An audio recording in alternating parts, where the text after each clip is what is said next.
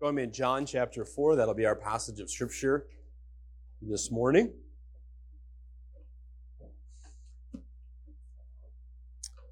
As I mentioned earlier, it's great to be with you on this special Mother's Day. And moms, I hope you know uh, that we love you and appreciate you and want to partner with you in raising up your children uh, to be disciples of Jesus. I also want to say, um, for those of you that maybe Mother's Day is complicated because um, you desire to be a mother and you're not, or the relationship with your mother or your children is not what you wish or hope. Know that we love you and we're so glad that you're here today. And we hope that today's gathering is an encouragement to you.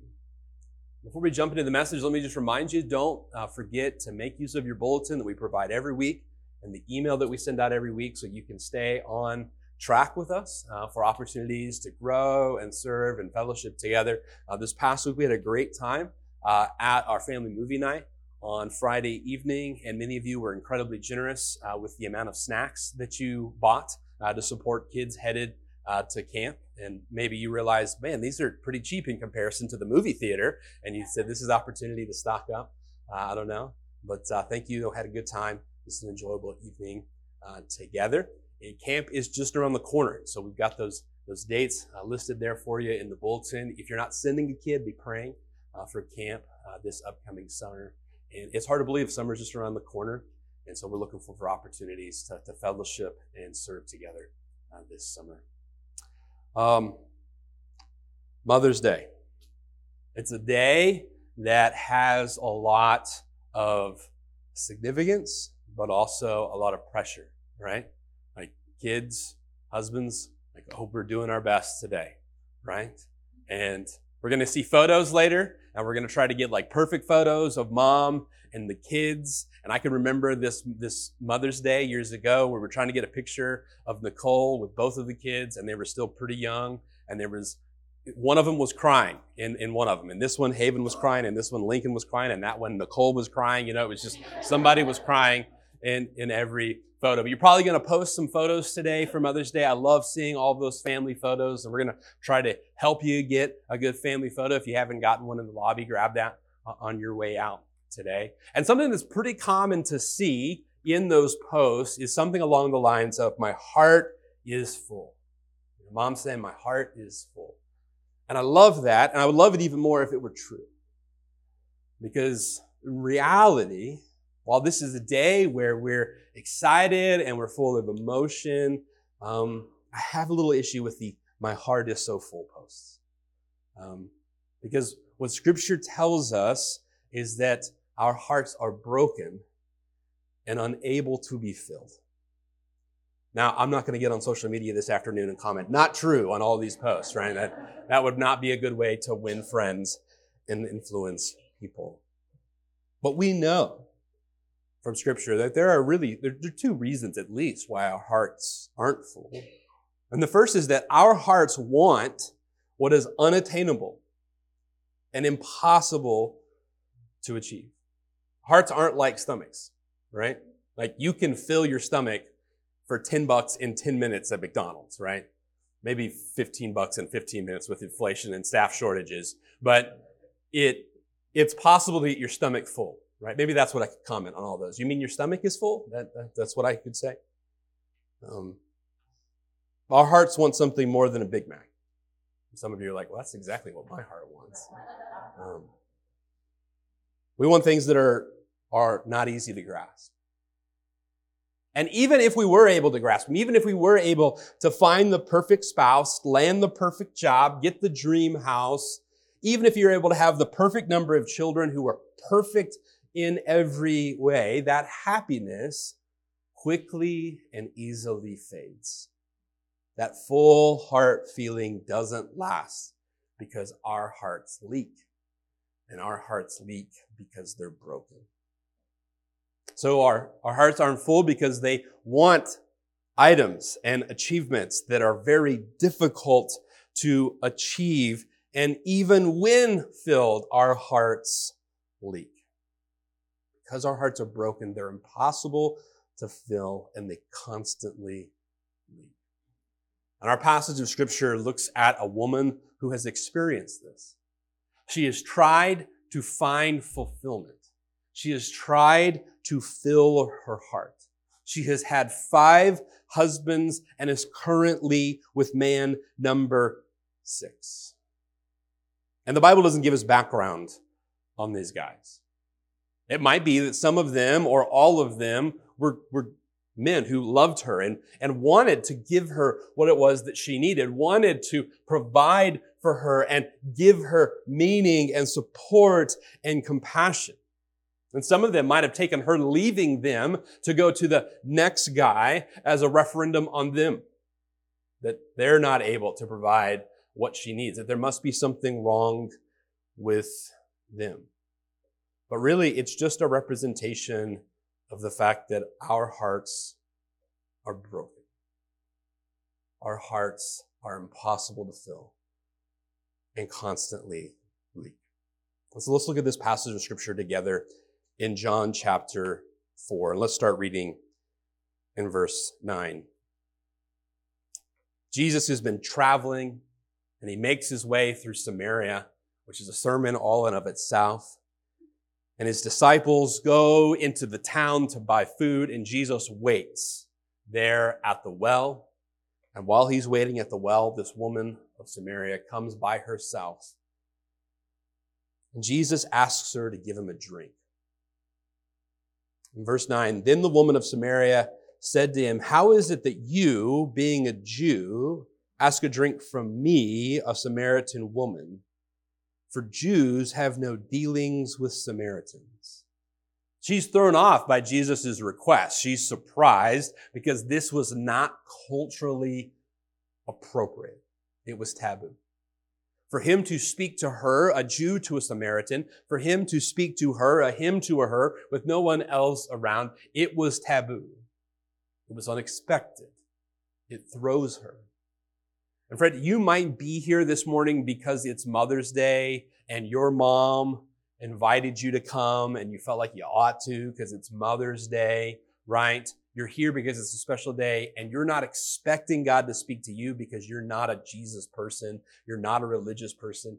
But I want you to know that Jesus throughout his life constantly caught people off guard by speaking to them when they least expected it. And it might be that you're here today not expecting to hear from God, but He is speaking to you. So she's thrown.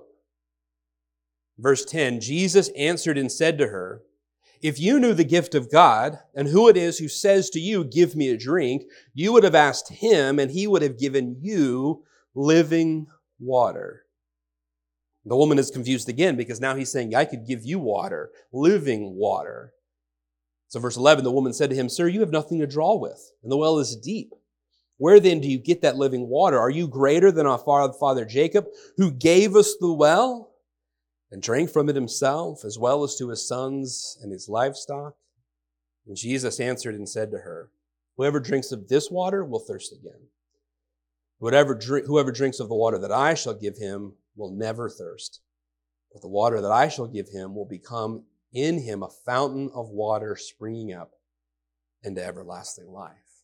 Now she's interested. She says to him, Sir, give me this water that I might not thirst, nor come here to draw. Jesus said to her, Go call your husband and come here.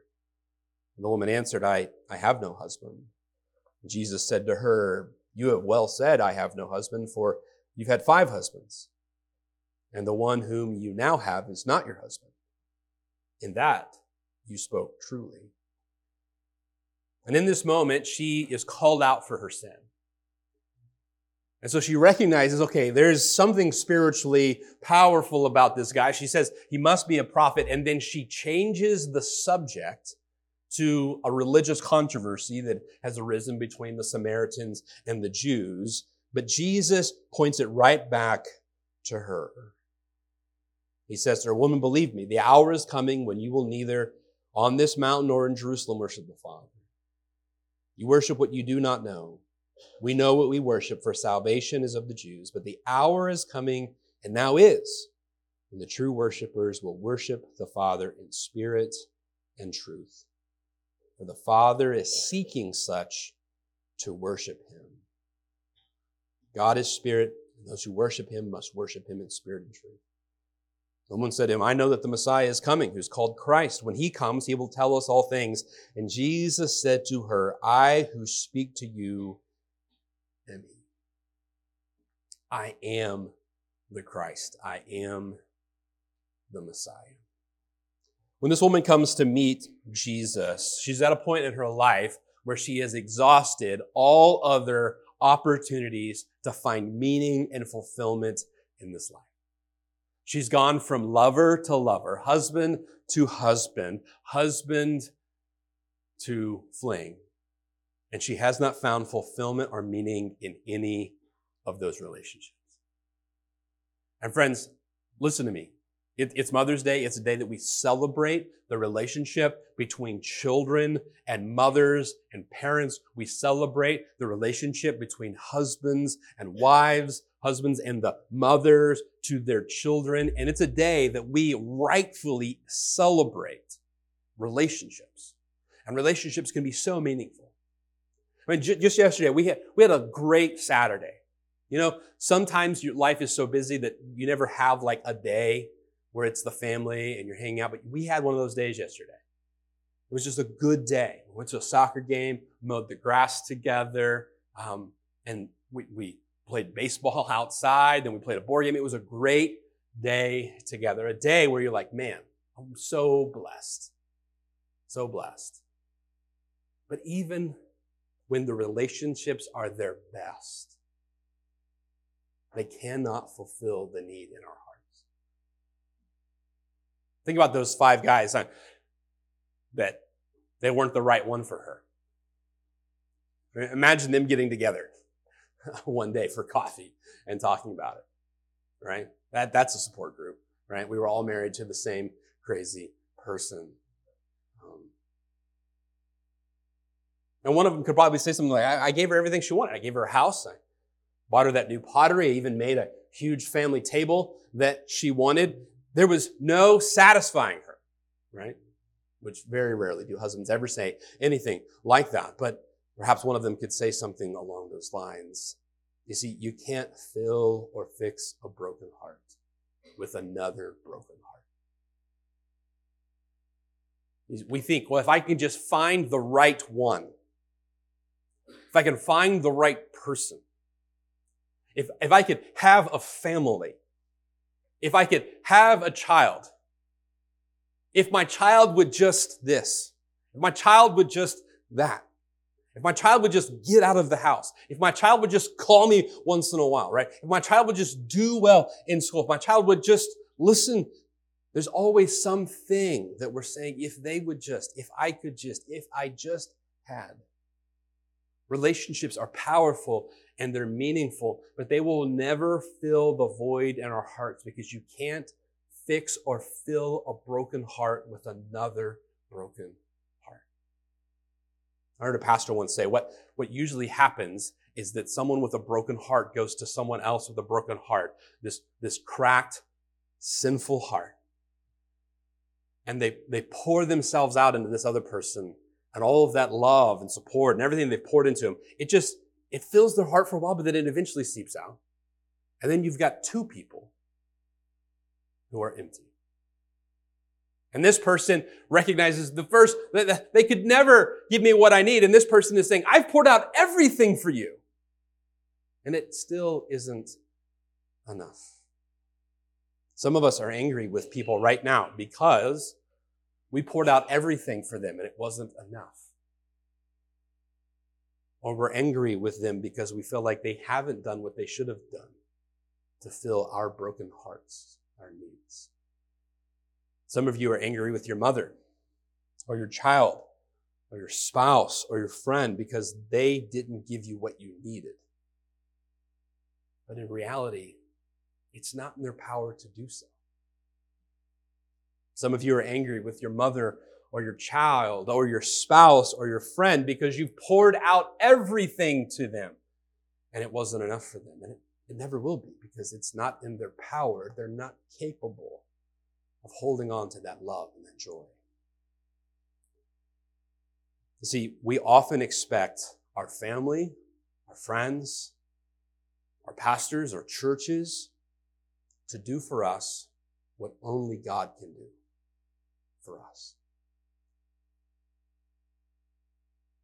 This morning, I want you to hear me. God wants his job back. God wants his job back. Stop relying on other people for what only God can provide. Stop looking in other places for what only God can provide.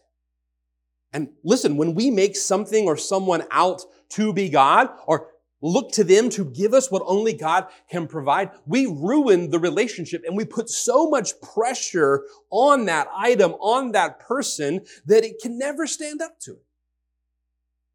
A person can never be God. They can't do it. No matter how much they love you, no matter how much they give, they can't do the role, they can't do the job that only God can do. So stop expecting other people to do for you the job that only God can do. When we put that pressure on others, we put that pressure on relationships, they crumble. They're not up to it. And this woman that Jesus is speaking to, she has tried to fill her heart with relationship after relationship, and now she's more lonely than ever before. She's at the well in the middle of the day. And I know that for you and me, that means nothing, right? Because when I want a drink of water, I don't even go to the sink. I go to the refrigerator, and on the front of the refrigerator is this mechanism that only gives me water that has been sent to my house through a whole circuit and network of pipes. That's not good enough. The water out of the tap, that's gross. Okay? I then need to filter it again and make it cold. Right? That's how I get my water. Right? So when I want to drink a water, I don't go, what time is it? Is it a good time of day to get water? Where's the sun at? I don't think of any of those things, and neither do you. But for people in this day and age, they went and they got water when it was cool. Because they were going to get a lot of water and it was going to be heavy and they would carry it in the cool part of the day. And because this was routine and ritualistic for a lot of villages, typically the women of the village, they would do this together in the morning and the evening or the morning or the evening and it would be this time that they all walked up to the well together and they would draw the water and they would walk home. I, have shared this once before years ago, but back in 2010, there was an article in The Nation about when America was trying to win over the hearts and minds of people in Afghanistan. We were going in and we were building wells. And there was this one village where we would build a well and then weeks later it'd be destroyed. And so the Americans would come back in and they would rebuild it. And a few weeks later, it would be destroyed. And nobody in the village seemed to know who was doing this. And they didn't figure out what was going on until they brought some female soldiers along with them. And the female soldiers were able to talk to the women and they found out the women were destroying it. Because the time of day when they got to go out to the well was the only time they got to get away from their husbands and socialize. And having the well in the middle of their village made it impossible to get away from their husbands and have some time to themselves. So they were destroying the pump so that they could go out to the well outside the village and have that social time. In places where there isn't running water in every household, this is a customary thing, a customary event, a ritual that takes place. And that's what would have been happening outside of the Samaritan village. But this woman has come alone in the middle of the day because her life is full of shame and regret. She doesn't walk along with the other women who probably look down upon her and judge her. And she's been going and looking for love and meaning in all of these relationships, and it's led her to this place where she is more alone than ever. She's an outcast. And here, Jesus reorients his journey and his day to intersect with her path, this path where she's trying to avoid and she's trying to isolate herself. And Jesus meets her and talks to her and calls her. And Jesus says, if you recognized who was sitting in front of you, you would ask me to give you of the living water that I have. See, this woman has been searching for something to fill her heart, and nothing could satisfy her. And then the thing that she most desperately needs in the world is sitting right in front of her, and she's about to miss it. This chapter is all about missing something right in front of you.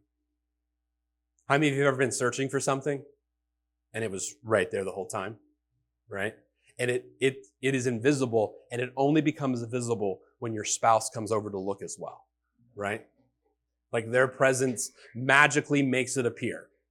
And they're like, it's right in front of you. And you, you I swear it was not there five seconds ago. The thing that she has been looking for, she's been longing for, what her heart is desperate for is right in front of her. In 1987, George Johnson wrote, a scientist had found a brilliantly bright star. It was the equivalent of 10,000 stars. Its size was the same as the orbit of the earth.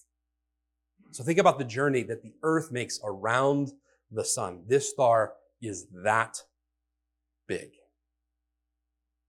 And you would think, man, if there's a star that's bright, it would be just so bright in the sky, but we can't see it from earth because we are separated from it by this veil of cosmic dust.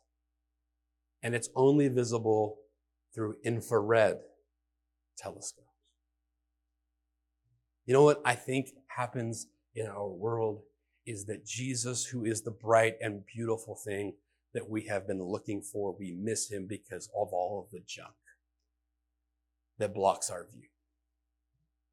All of the junk that keeps us from seeing what we most desperately are searching for. What is on display in John chapter 4 is God's grace. And John is showing us in multiple different settings with all types of different people throughout his gospel that Jesus pushes through all of the junk, that he pushes through all of the tradition, that he pushes through all of the expectations of the culture to meet with people and to show him his love and his heart so that they can see what it is that they have been searching for their whole life. Jesus talked with this woman and tells her, if you realized who it is that's in front of you. You say, man, Pastor Dan, that's, that's, that's amazing. I'm so glad that Jesus is like that. Well, hold on. Because when Jesus pushes through, he doesn't just push through and say, everything's amazing. Everything is wonderful. No, he pushes through and he says, here's what's broken. Because Jesus pushes through and he says, Go get your husband. And he knows her situation. He calls her out. I like what I heard Matt Chandler once say Jesus stays in his lane, but all the lanes are his. Jesus can call this out because he's the king of the universe. Right? Somebody else starts talking to you about some private area of your life, you say, Who do you think you are? Stay out of my business. That's, that's none of your business. You don't get to say that to Jesus because it's all his business. Who does he think he is? He thinks he is the son of God. He thinks he is the Messiah. He knows he is the king of the universe. And the reason that God has the right to call out your sin, the reason he has the right to put his finger upon the brokenness in your life is because he is God and he has all authority to do so.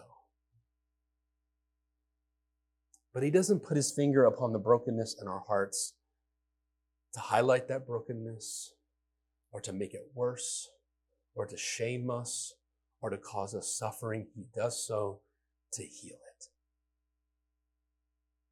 And friend, if this morning you feel like God is calling you out, know that it isn't like God's calling you out in a courtroom. It's like God calling you out in the waiting room of a hospital. And it's finally your turn to go back and have the surgery that you desperately need. To have what is broken you, made right. For your broken heart to finally be filled. It is grace when God lays his hand upon the brokenness in us. So, what does she do? She shifts to some church drama. She says, Jesus, what do you think? Sir, I, I recognize that you're a prophet, so what do you think about our, our ancestors and the places that they worship? Right? She tries to avoid what it is that Jesus is talking to her. And listen, what Satan would love to do in this moment, this very moment, in this worship gathering, in this day where God is calling out to you and he's trying to fix what is broken in you, Satan would love to bring some distraction into your heart and life. To bring up some imperfection in me, the messenger, or our church, or the person that you're here with today, and say, well, I would, but they're all hypocrites. Friend, we're not the hero of the story, Jesus is.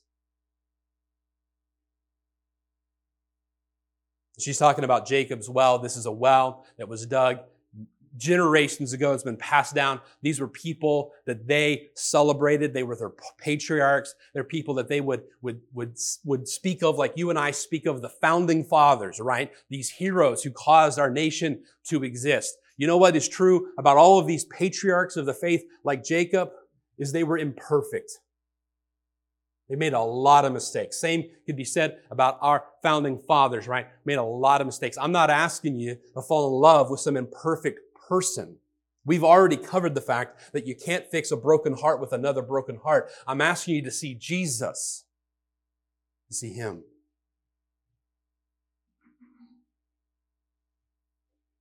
Jesus says, forget all that stuff. Forget about places and times of worship. Forget about if the Samaritans are right and where they practice their worship, or the Jews are right and where they practice their worship. He says, forget all of that because there's coming a day where God's people, all of them, of all nations, will worship the Son of God in spirit and in truth.